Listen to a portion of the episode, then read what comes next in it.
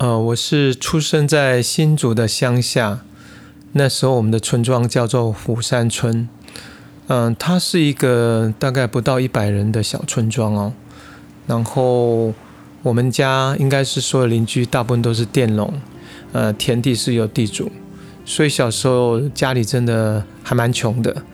那大部分我记得就是，呃，像我爸爸除了要种田之外，常常我们都要去海边哈，呃，因为那边靠海，新竹乡下香山的虎山村，呃，靠近海捕新生地，然后我们有时候叫做台语叫做砍沟啦，然后我还记得是冬天的时候啊，我们还会呃去抓那个那个鳗苗，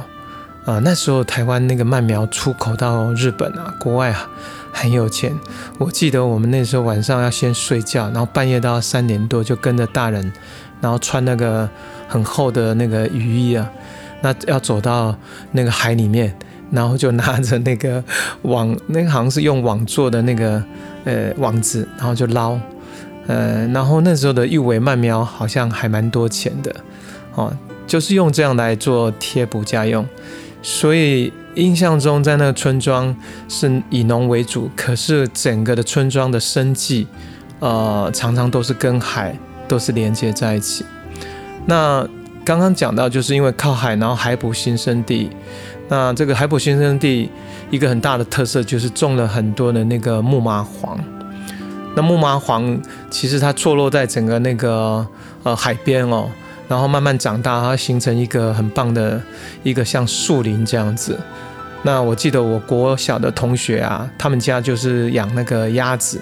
那他常常就是会把鸭子也会赶到树林里面，让他们休息啊，或去吃虫啊这些。那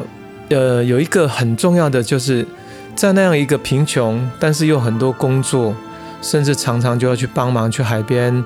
啊砍锅的时候，或是我接下来要讲是有一个我觉得。每年每年暑假，我们都会非常非常忙碌或非常辛苦的一个工作，就是要跟着大人，然后我们就带着那个挖那个靠靠海啊，就是海水一退就有那个比较湿的黏的那个土要翻起来，那要做什么呢？我们要去抓一种贝类，叫做公呆啊。这个这个呃国语怎么说？其实我实在不知道，但是公呆就是那时候是暑假。我跟妈妈还有像我们堂姐啊，就带我们，然后我们就会四五个人，然后大概呃清晨出去吧，因为比较不热，然后会挖挖到可能中午或是下午，然后就去挖这个公带。那大家知道那个夏天，尤其最近台湾的整个气候，夏天真的很热。那你可以想象中，在那种太阳那个完全照射的情况下，我们带着那个那个斗笠，然后你想象。我是一个小洋葱，那个大概只有一百多公分，然后也跟着大人在挖，真的，真的觉得那时候觉得哇，怎么会有这么辛苦的工作？那对小孩子来说，其实我们最欢乐的时光就是啊，可以休息了。啊，或是你偷偷的，就是借着说，哦，我现在想去上厕所，啊，实际上我们就赶快跑到那个木麻黄的树林里面。那我记得我那时候跟弟弟，有时候会跟同学啊，他们也去故宫待。那我们就在干嘛？我们就开始玩起那个弹珠啦，我们开始玩起躲猫猫啦，有时候就会追着那个鸭子跑。那所以那样的一个背景跟场景，它始终在我的人生。虽然我现在已经快六岁，那常常。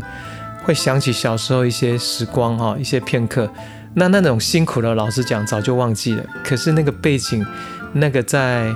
呃我们这样穿梭在那个木麻黄树里面那些欢乐的时光，反而成为是我小时候一个很美好的回忆。